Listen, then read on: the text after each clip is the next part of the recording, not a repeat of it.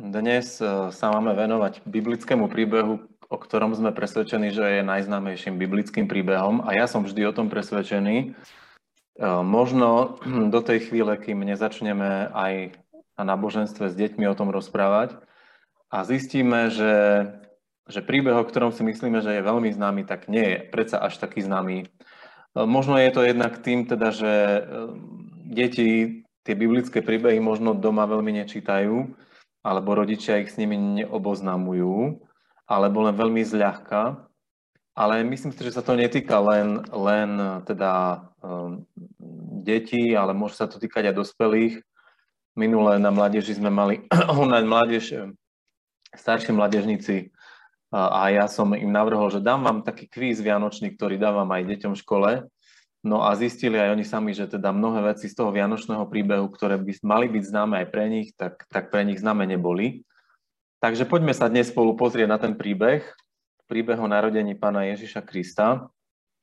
A je v Lukášovom evaneliu v druhej kapitole od 1. po 20. verš, tu ho pred sebou máme, takže uh, budem ho čítať. V tých dňoch vyšiel rozkaz od cisára Augusta popísať celý svet. Tento prvý popis bol vtedy, keď sírským vládárom bol Kyrenios. Išli preto všetci, aby sa dali zapísať, každý do svojho mesta.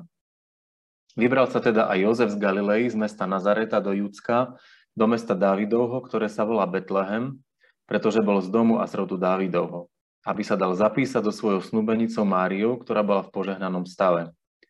Keď tam boli, naplnili sa dni, aby porodila i porodila svojho prvorodeného syna, obvinula ho plienkami a uložila v jasliach, lebo v nocľahárni pre nich nebolo miesto. A boli v tom kraji pastieri, ktorí nocovali na poli a strážili si v noci stádo. A hľa, aniel pánov postavil sa vedľa nich a sláva pánova ich osvietila. I báli sa bázňou veľkou. Ale aniel im povedal, nebojte sa, veď zvestujem vám veľkú radosť, ktorá bude všetkému ľudu, lebo narodil sa vám dnes v meste Davidovom spasiteľ, ktorý je Kristus Pán. A toto vám bude znamením. Nájdete nemluvňatko obvinuté plienkami ležať v jasliach. A hneď s anielom sa zjavilo množstvo rytierstva nebeského, ktorí chválili Boha a volali. Sláva na výsostiach Bohu a na zemi pokoj ľuďom dobrej vôle. Keď anieli odišli od nich do neba, povedali si pastieri, poďme až do Betlehema a pozrieme sa, čo sa to stalo, čo nám oznámil pán. Poponáhľali sa teda a našli Máriu a Jozefa aj nemluvňatko uložené v jasliach. Keď to videli, vyrozprávali, čo im bolo povedané o dieťatku a všetci, ktorí to počuli, divili sa tomu, čo im pastieri hovorili. Ale Mária zachovala si to všetko a premyšľala o tom v srdci. Potom sa pastieri vrátili, oslavujúc a chváliac Boha za všetko, čo počuli a videli, ako im bolo povedané. Amen. Ďakujeme za prečítanie biblického textu. Áno, ja tiež môžem povedať to, čo hovorí brat Farár, že okolo toho vianočného príbehu je veľa mýtov, veľa v tom príbehu sa aj dokladá. A potom, keď to aj niekedy začneme vysvetľovať ľuďom, tak sú nemilo prekvapení, že nie všetko e, je v Biblii, čo traduje v tom vianočnom príbehu. A hneď taká prvá otázka pre teba, brat Farárik, je, uh, áno, Vianoce slavíme 24., aj keď priamo sviatok narodenia Krista je 25 decembra. Je toto ten správny dátum? Hovorí nám biblický text, príbeh, správa o narodení Krista o konkrétnom dátume? No, ak sme pozorne počúvali a čítali ten text, ak ho poznáme, tak vieme, že naozaj sa tam nič nehovorí o, o zime, ani o mesiaci, ani dokonca o roku. ale každopádne, a pre nás je to veľmi dôležité, Lukáš sa snaží ten svoj príbeh zasadiť naozaj do nejakej dejnej situácie. Mám to na ďalšom slajde, ja ho pustím. A tie slajdy sú vždy vybudované tak, že je tam teda tá časť veršov, ktorým sa budeme venovať a potom sú tam také hlavné, hlavné body z tej témy e, alebo z toho daného veršika, e, z tých daných veršikov, ktoré pre, sú tu.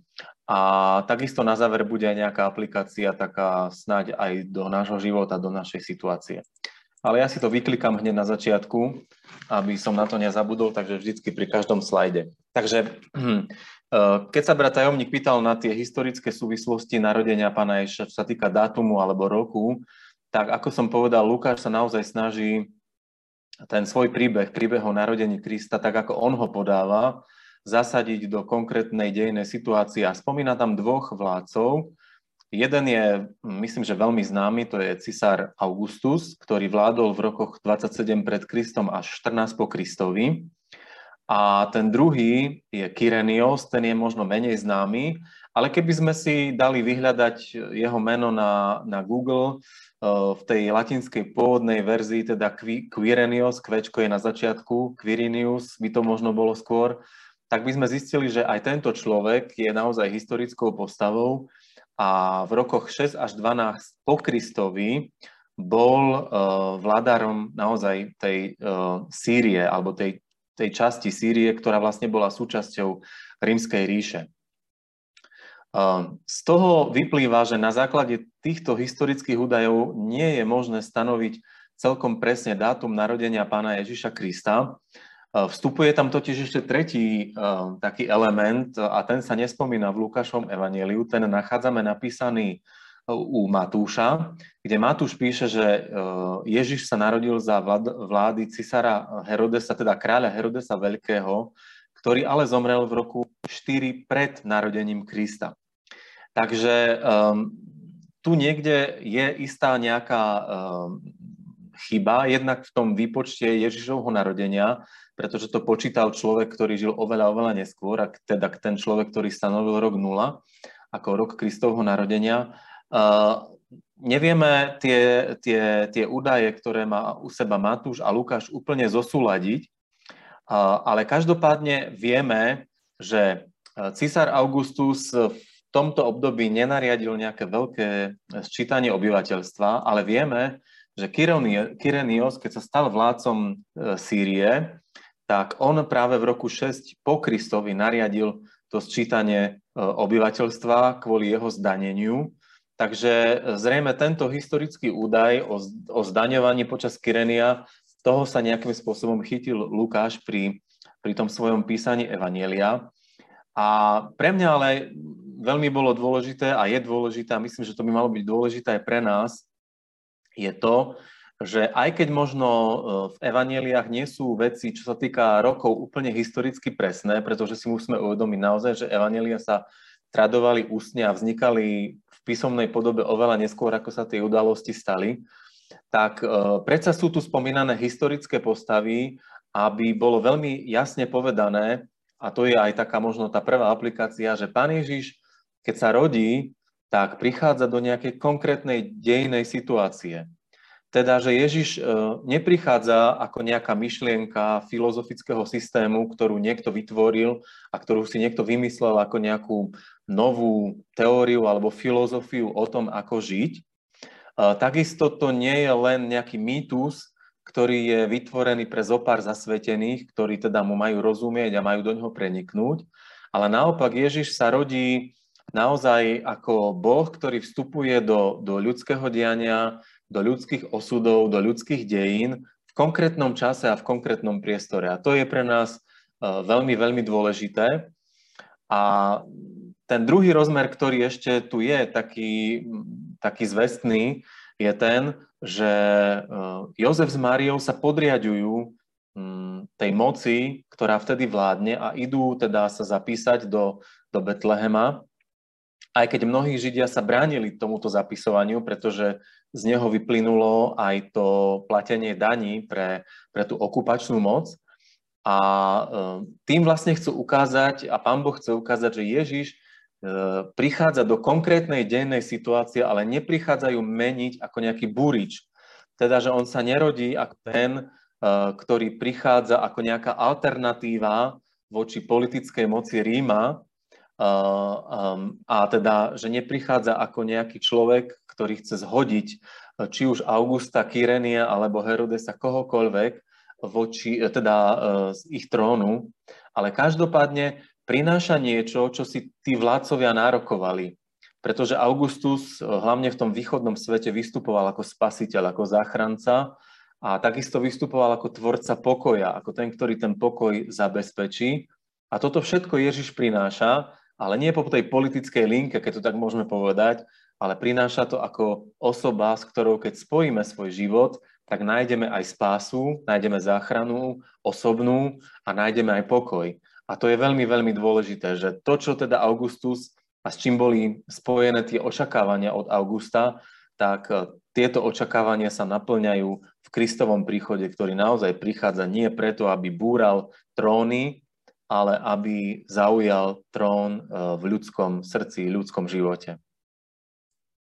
Veľkou zaujímavosťou tohto príbehu určite je aj miesto, lokalizácia e, miesta, kde prichádza Boží syn na svet, to je Betlehem. Nám sa už prirodzene dnes s Vianočným príbehom spája Betlehem, ale asi to nie je samozrejme, že Pán Ježiš sa nenarodil, Boží syn sa nenarodil v Jeruzaleme, v hlavnom meste, to by asi bolo prirodzenejšie, alebo niekde v Aténach, centre múdrosti, alebo v Ríme, ktorý už aj vtedy bol veľkým mestom väčšným mestom. Prečo práve brat Farár Betlehem? Tak o tom sa do, dozvedáme z tých ďalších veršov, to sú verše 4 až 5. Pardon. No a tu sa teda vlastne teda dozvedáme o tom, že Jozef putuje z Galilei, vieme, že e, putuje z mesta Nazareta, je to aj v tom, je to aj v tom texte biblickom napísané, putuje do Betlehema. Práve preto, že pochádza um, z Dávidovho rodu a tým pádom, keďže pochádza z Davidovho rodu Jozef, musí ísť do, do Betlehema, pretože Betlehem je Davidovo mesto. Tam kráľ David žil ako pastier, ktorý pasie stáda svojho uh, otca Izaja. Tam je aj pomazaný napokon za kráľa Izraela v tej situácii veľmi zvláštnej, keď keď sa zdá, že už, už nemá koho ísť aj vybrať z tých, e, z tých spomedzi tých svojich synov, že všetci sa minuli, tak napokon prichádza ten posledný a to je práve Dávid, prehliadaný. Uh, už pri zvestovaní Márii, keď ju navštívi aniel Gabriel a oznamuje že sa narodí jej Boží syn, tak uh, už vtedy aniel Gabriel zdôrazňuje okrem iného aj to, že ten, ktorý sa z nej narodí, tak dostane trón uh, svojho otca Dávida. Um, teda tá línia e, s kráľom Dávidom sa tu vytvára úplne zámerne aj z Božej strany, pretože Dávid sa stal vo svojom čase, ale aj vôbec pre Izraelcov celej tej doby od jeho narodenia Dávida až potom to, v tom očakávaní príchodu nejakého záchrancu práve pred obrazom toho záchrancu, toho mesiášského kráľa, ktorý príde na konci vekov, vykoná súd nad celým svetom a ustanoví Božie kráľovstvo pre Izrael. Tento kráľ bude, tak nám to zvestujú proroci v starej zmluve, pomazaný hospodinov, bude to knieža spravodlivosti, bude to knieža pokoja. A musíme si naozaj uvedomiť to, a to si myslím, že aj vieme mnohí, že, že, že kráľ medzi pohanmi bol chápaný ako vtelenie božstva, že to bola inkarnácia božstva, ale takéto chápanie kráľa v Izraeli bolo vždy nepriateľné. Preto sa aj bránili uh, istý čas, alebo teda mm, Samuel sa napríklad bránil, aby, aby mu vôbec pomazal nejakého kráľa nad Izraelom, lebo toto bolo pre nich nepriateľné. Uh, izraelský kráľ potom, aj keď sa stal teda nejaký človek kráľom, tak si nikdy nesmel nárokovať to, že je Bohom, ale, ale mal byť vlastne takým predobrazom toho budúceho mesiarského kráľa. Teda každý jeden kráľ Izraela mal byť takým obrazom toho kráľa, ktorý ešte len príde. No a prečo Betlehem, toto naozaj malé mesto, to nám eh, nejako pán Boh dal poznať cez proroka Micháša, kde čítame tie známe slova, ale ty, Betlehem Efrata, hoci si najmenší medzi judskými čeľaďami, s teba vyjde ten, ktorý bude vládcom v Izraeli, jeho pôvod je v praveku v časoch väčšnosti. Um, Jozef teda prichádza do Betlehema uh, aj preto, aby sa naplnilo toto Michášovo proroctvo. Otázka je pre nás, na čo tam išla s ním Mária. Mária bola vo vysokom štádiu tehotenstva, to je jedna vec. Druhá vec, Biblia nikde nehovorí o tom, že aj ona pochádzala z Dávidovho rodu, a, ale túto otázku necháva pre nás písmo teda nezodpovedané, ale každopádne, keby Mária nešla s Jozefom do Betlehema, tak by sa tam pán Ježiš nebol narodil. Takže um, pre Lukáša trošku menej ako pre Matúša, ale predsa je dôležité to, že Ježiš, tento Ježiš, ktorý sa tu rodí, to je ten predpovedaný Dávidovský kráľ z Betlehema.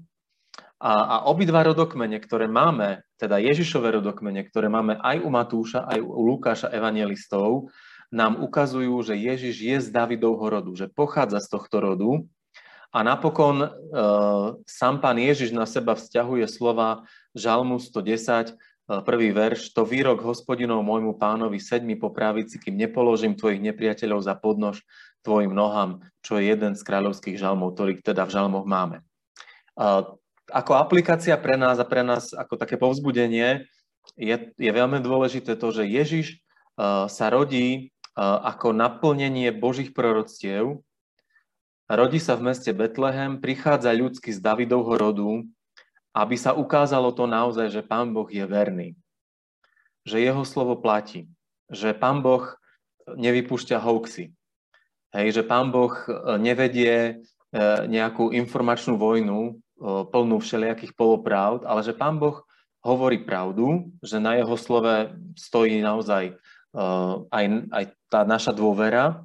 A toto chce zdôrazniť Lukáš. Teda hoci jeho evanelium nie je primárne určené pre židovských čitateľov, to vieme, že skôr pre tých uh, pôvodom pohanov je určené Lukášov evanelium.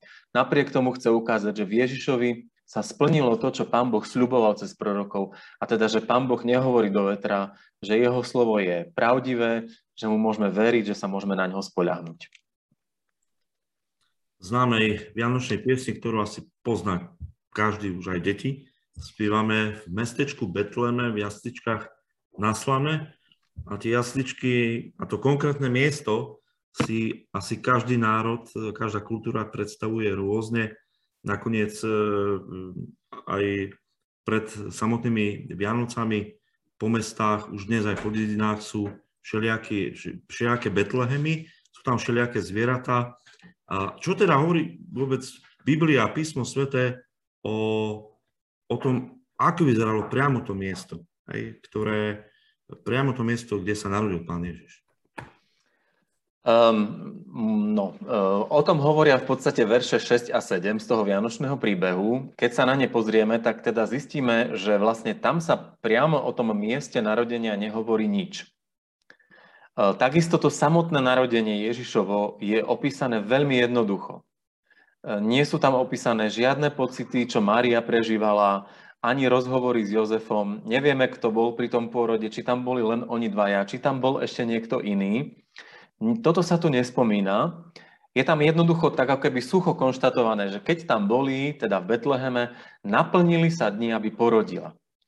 Samozrejme, že tu môžeme myslieť na to, na to ľudské, na to biologické, že prišiel čas a jednoducho Mária porodila, ako každá žena, ktorá je tehotná.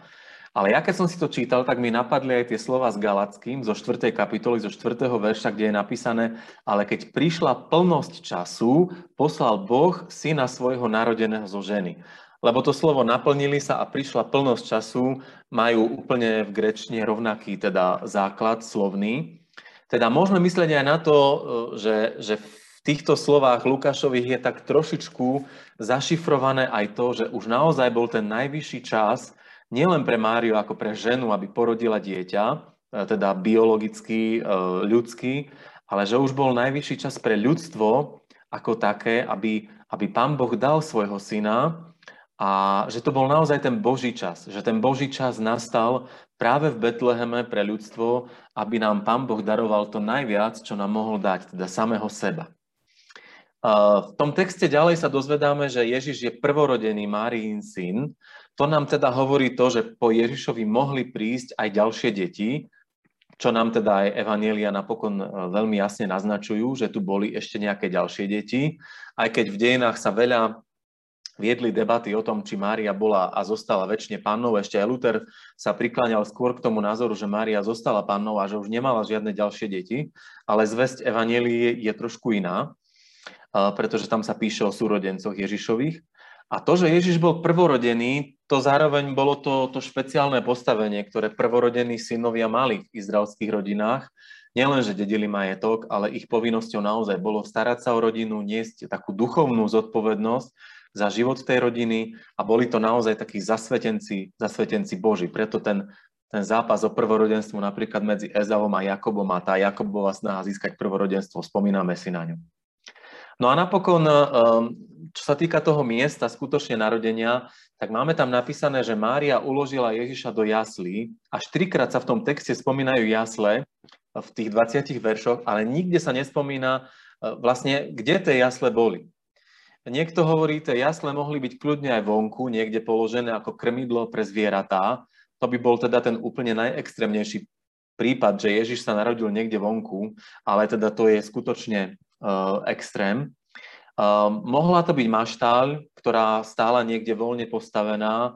Mohla to byť len jaskyňa. Ja som nebol v Betleheme, ale tí, ktorí boli, tak vedia, že sú tam uh, v okolí Betlehema také skalné dutiny, ktoré sa používali ako maštale. Alebo to mohla byť miestnosť vedľa domu Jozefovej rodiny, pretože Jozef odtiaľ pochádzal. Je možné, že, že tá rodina jeho tam žila a už nemali miesto pre nich u nich doma, ale že mali miesto pre, pre tú Jozefovú rodinu práve v, teda v nejakej maštali alebo miestnosti pre zvieratá. Um, je len ťažko to možno chápať tak, že v Betleheme boli všetky hotely plné no tak sa muselo to dieťatko narodiť e, v, v jasličkách. Ja sa usmievam, lebo v e, animovanom biblickom príbehu o Ježišovom narodení, ktorý púšťam deťom na Vianoce na náboženstve, tak tam je to tam tak vykreslené, dokonca ešte majú aj tie domy napísané, že in, teda po anglicky je to hotel alebo miesto na ubytovanie. Takže, takže e, zrejme to nebolo celkom takto. Ale to, čo nám chce ten naozaj biblický príbeh týmto zdôrazniť, je, že nám naznačuje vlastne celý Ježišov osud, celý Ježišov život. Teda, že Ježiš je vylúčený, že je neprijatý, že je v podstate odmietaný, že nie je to pre ňoho miesta, že Pán Ježiš prichádza pre ľudí, ktorí naozaj žijú v biede, ktorí žijú v špíne, nielen v tej telesnej, fyzickej, ale aj duchovnej nečistote.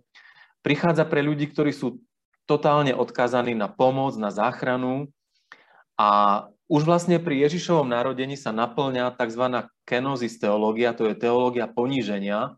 To je teológia, ktorú e, zvestujeme a hlásame na základe Filipským 2. kapitola 7. verš, kde je napísané, že Ježiš sa vzdal hodnosti, vzal na seba podobu služobníka, podobný sa stal ľuďom a keď sa zjavil ako človek, ponížil sa.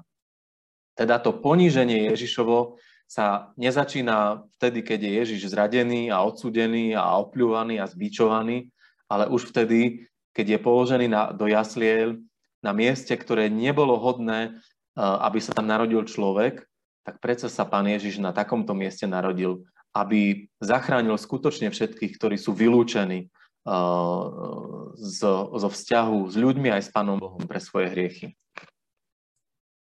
Ten Janoši príbeh je skutočne, ako vravíš, brat Farar, a veľmi zaujímavý, je, je plný takých zaujímavostí.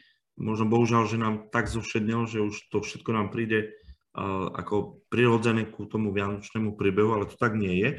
A určite veľkou zaujímavosťou je aj to, že kto sa prvý dozvie to, že Boh sa stal človekom, že sa Boh vtelil do človeka, kto prvý vôbec počuje tú vianočnú zväz, vianočnú správu sú práve pastieri. Prečo nie napríklad kňazi, mohli by o tom kázať po celom Izraeli, možno prečo nie vtedajší, vtedajší vládca, ako sa ukáže, ten o ničom nevie neskôr. Prečo práve pastieri? A kto vôbec boli tí pastieri? Áno, prichádza teda čas, aby e, pán Boh oznámil tú zväzť, aby to nezostalo v utajení, že, že sa stala takáto významná udalosť, lebo ona v podstate v utajení ostať by mohla, keby sme si to tak zobrali, pretože bolo by to iba na Márii a Jozefovi, aby, aby túto zväz nejako oznámili. A e, tak ako je to bežné v rodinách, že keď sa nám narodí dieťa, tak sa snažíme to oznámiť tým najbližším, potom rodine, kamarátom a ďalšiemu okruhu ľudí. A dnes vďaka sociálnym sieťam máme nevydané možnosti, aby sme to teda sa podelili o túto radosť, tak aj Pán Boh chce oznámiť teda, že sa tu stalo niečo zásadné. A ako si správne povedal brat očakávali by sme, sa, očakávali by sme, že keď je to taká zásadná vec, takže sa to dozvedia ľudia vplyvu. Teda ľudia, ktorí môžu nejakým spôsobom uh, to veľmi rýchlo rozšíriť, dokonca naozaj môžu o tom kázať, môžu o tom rozprávať. A teda podľa tých našich meradiel sa to mali dozvedieť tí pastieri národa, ktorými boli práve teda kňazi, zákonníci, farizei, ľudia, ktorí stali v popredí. Ale paradoxne sa to naozaj dozvedia pastieri, tí úplne obyčajní, jednoduchí pastieri. Um, je v tom znova zdôraznené to, že, že Pán Ježiš prichádza pre každého človeka, pretože pastieri v tom rebríčku spoločenskom skutočne stali veľmi nízko, možno na tých najnižších pozíciách. Um, boli to väčšinou veľmi nevzdelaní ľudia, boli to ľudia, ktorí, ktorí teda neoplývali nejakou inteligenciou. Aj u nás sa zvyklo hovoriť, že keď sa nebudeš učiť, tak budeš kravý pásť. To sa bralo aj u nás mm, ako normálna vec, že vlastne človek, ktorý je veľmi slabo na tom inteligenčne aj vzdelanostne, tak skončí ako pastier, tak aj vtedy to tak bolo. A, ale e, niektorí vykladači v tom vidia ešte trošku aj inú paralelu, a to je práve tá paralela znova e, s kráľom Dávidom, ktorý tiež bol pôvodne pastierom, ale pán Boh si ho teda použil na to, aby sa stal pastierom Izraela a teda je tu takým zvláštnym spôsobom oznámené pastierom, že prichádza pastier. Teda, že, že, že prichádza niekto, kto tak ako oni sa starajú o tie svoje ovečky, ako ich spravujú, tak prichádza niekto, kto bude takýmto, takýmto pastierom nielen Božieho ľudu Izraela, ale vlastne uh, celého sveta. Práve ku ním, k týmto ľuďom, po prvýkrát zaznie evanelium tak naplno z Božích úst cez aniela, ktorý práve, práve im, tejto spodine spoločnosti, zvestuje tú radosnú správu. A v tej radosnej správe sú také tri dôležité pojmy o Ježišovi. Tá prvá je, že prichádza soter, tuto máme po, po grécky napísané, teda spasiteľ. My vieme, že už stará zmluva chápala Pána Boha ako zachrancu, ako toho, ktorý zachraňuje Boží ľud. A um, ani v pohanskom greckom svete tento pojem nebol neznámy. Pohania ho poznali. Cisár bol tak označovaný ako soter, teda ako spasiteľ, ale zaujímavé je, že aj všeobecne ľudia, ktorí nejakým spôsobom mohli pomôcť druhým, boli označovaní ako soter. Napríklad lekári boli označovaní ako spasiteľia alebo filozofi, hej, ktorí myšlienkovo mohli nejako ľudí posunúť ďalej. Takže toto slovo soter bolo, bolo známe v tom svete, ale iba Ježiš skutočne naplňa e, do, do hĺbky a na 100% e, skutočný, skutočný zmysel a obsah tohto slova. Samozrejme, že je tam aj slovo Christos, teda ten hebrejský mesiáš, to nás opäť teda odkazuje na to očakávanie, ktoré má Izrael, teda že príde ten Dávidovský kráľ, ktorý zachráni Boží ľud. No a samozrejme, že je tam aj označenie Kyrios, teda pán, to je označenie moci, že prichádza niekto, kto má skutočnú moc, aj keď tá moc je ukrytá v tele dieťatka. Hej, to je paradox, že tam sa povie, že prichádza Kristus Pán a pastieri počujú, že nájdete nemluvňatko, obvinuté plienkami ležať v jasliach. Teda úplný, znova taký boží paradox, pán Boh uh, tieto paradoxy uh, veľmi rád používa, že tú svoju silu ukrýva do totálnej slabosti, do, do, do takej totálnej bezmocnosti, ale my vieme, že tá moc sa prejavila, že Ježiš ju dokázal aj skutkom, že je pán, keď vyháňal démonov, teda sa ukázal ako pán nad zlom, nad diablom, ale aj v slove, lebo keď pán Ježiš kázal, tak museli samotní farizei uznať, že tu hovorí niekto, kto má skutočnú moc, kto je skutočný pán. Teda um, toto je tá podstata Vianočnej zvesti, že Pán Ježiš prichádza ako spasiteľ, Kristus a Pán, aj keď je to len dieťatko zavinuté uh, do plienok, tak ako ktorékoľvek iné dieťa v tej dobe, nič vonkajšie nie je na ňom iné ako na deťoch, na deťoch tej doby. Ešte viac, že leží v jasliach nejakom krmidle pre zvieratá. Uh, ale aj tak by sme nemali hovoriť o Ježišovi nikdy ako o Ježiškovi.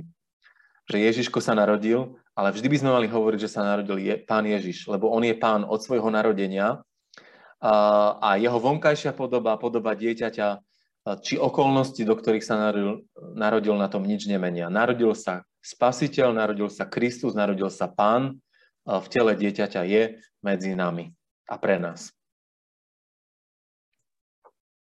My si vlastne Vianočný príbeh a doslova konkrétny text e, z tohto dnešného príbehu pripomíname každú nedelu. V rámci našej liturgie Evangelickej Evangelickej cirkvi máme tzv. glóriu, tá je vždy po prvej piesni, e, kde kňaz e, spieva sláva na vysostiach Bohu a zbor odpoveda a pokoj ľuďom dobre vôle na zemi. A to je tiež veľmi, dá sa povedať, že to je prvá, prvá pieseň, vianočná, prvá koleda. Škoda len, že vtedy ešte nevedeli zapisovať noty, že uh, ja by som celkom rád počul anielskú melódiu, že ako to tie anieli zaspievali, ale vieme text, vieme obsah a vôbec obsah a text tejto prvej koledy je veľmi zaujímavý. Je tam zaujímavé slovo pokoj ľuďom dobrej vôle. A tam sú aj rôzne výklady, ako viem, brat Ferrár, tak niečo nám o tom povedz. Áno. Um, takže, ako si povedal, poznáme veľmi dobre tento chválospev, ktorý spievajú, tam je aj to slovo grécke stratias a stratias to je armáda alebo skupina vojakov, v tomto prípade sú to nebeské vojska, alebo nebeské zástupy, teda, alebo tí, ktorí majú nejaké poslanie z neba. Že nejakí takí Aleksandrovci by to mohli byť. Áno, takí boží Aleksandrovci. Tí fantastický ináč. No tak si myslím, že títo boli ešte lepšie ako Aleksandrovci. A ten chválospev alebo ten slavospev, áno, ktorý poznáme veľmi dobre z našich služieb Božích, on je aj v rímskokatolíckej omši. Je to veľmi starodávna súčasť kresťanskej bohoslužby skutočne od prvých čias ten, tento, tento slávospev alebo glória, ale on nám teda hovorí v prvom rade o tom, čo patrí Bohu a čo patrí ľuďom.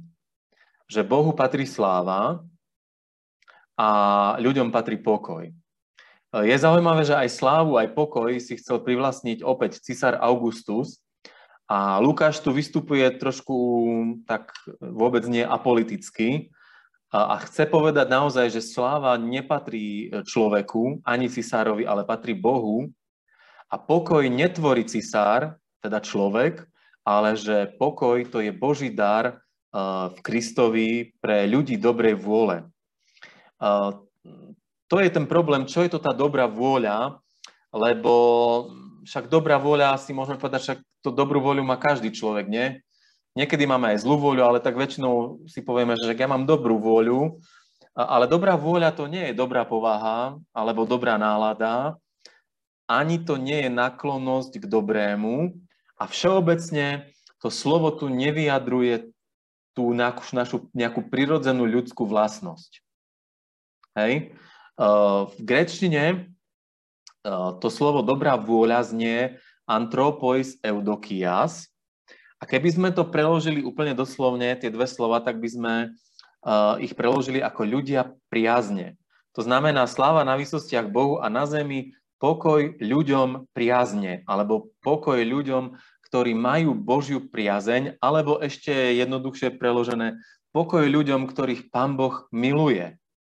Teda pokoj tu nie je niečo, čo my vytvárame ako ľudia, ktorí majú dobrú vôľu, ktorí majú dobrú náladu alebo dobrú povahu, ale pokoj je tu dar od Pána Boha, pretože sú Bohom milovaní v Kristovi a v Kristovi nám Pán Boh dáva svoj pokoj. Iba v ňom nachádzame pokoj, iba v Božej láske, iba v tom, že Pán Boh sa skláňa k nám.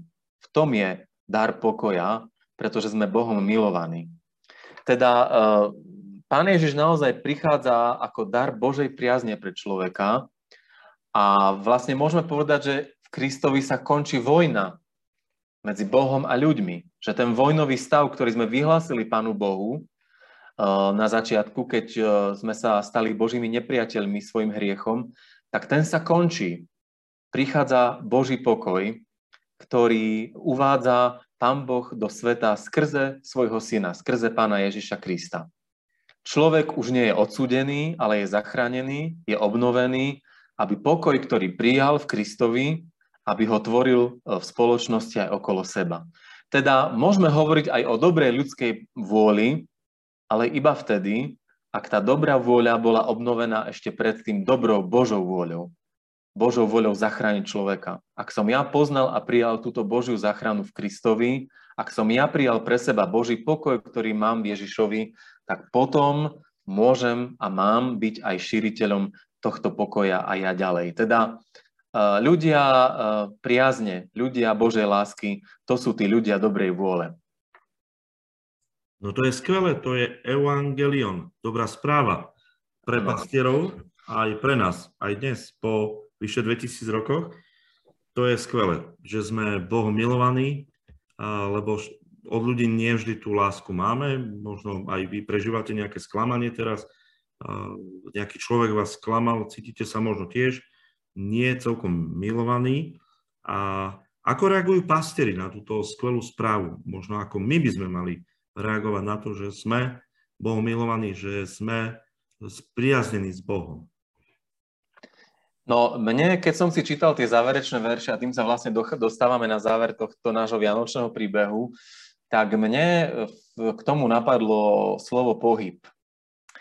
Slovo pohyb, lebo keď čítame tie verše, tak skutočne je tam, je tam vyjadrený pohyb. Teda jednak pastieri idú do Betlehema, poďme až do Betlehema, pozrime sa. Potom zase odchádzajú z Betlehema, vracajú sa zase pohyb, oslavujú, chvália Boha. A medzi tým je ešte pre mňa jeden dôležitý pohyb, a to je tam v tom 19. verši, že aj Mária sa hýbe, aj keď možno sedí, ale, uh, ale Márii sa hýbe srdce, mysel, teda premýšľa o tom všetkom, čo sa deje. A um, toto je vlastne to, čo by s nami malo urobiť Evangelium. Že nás dáva, tak povediať, do pohybu. Že s nami pohne, že pohne s našim životom že nás vedie e, ku oslave Pána Boha, ale že nás vedie aj k tomu, aby sme premyšľali o tom, čo vlastne Pán Boh nám hovorí, čo nám dáva do nášho života. Martin Luther uh, povedal v súvislosti s týmto textom, uh, čím silnejšie veríme v Evangelium, tým viac sa nad tým čudujeme a ešte o to viac sa z toho radujeme. Teda um, tento príbeh ten záver tých posledných 5 veršov naozaj hovorí o tom, čo robí s človekom, keď príjme evanelium, keď sa ho dotkne Kristovo evanelium. Na jednej strane jasa, chváli, oslavuje Pána Boha, teda to, čo sa odohrávalo predtým v nebi, kde anieli spievali ten úžasný chválospev Gloria, tak odrazu už je to aj na zemi, je, je to v okolí pastierov, tí pastieri si to nenechávajú pre seba. A Mária je akoby takým protipolom v tejto situácii, lebo Mária nejasá, nespieva, nekričí, ale ukladá si všetko do srdca, premýšľa o tom, uvažuje o tom. A myslím si, že taká by mala byť viera.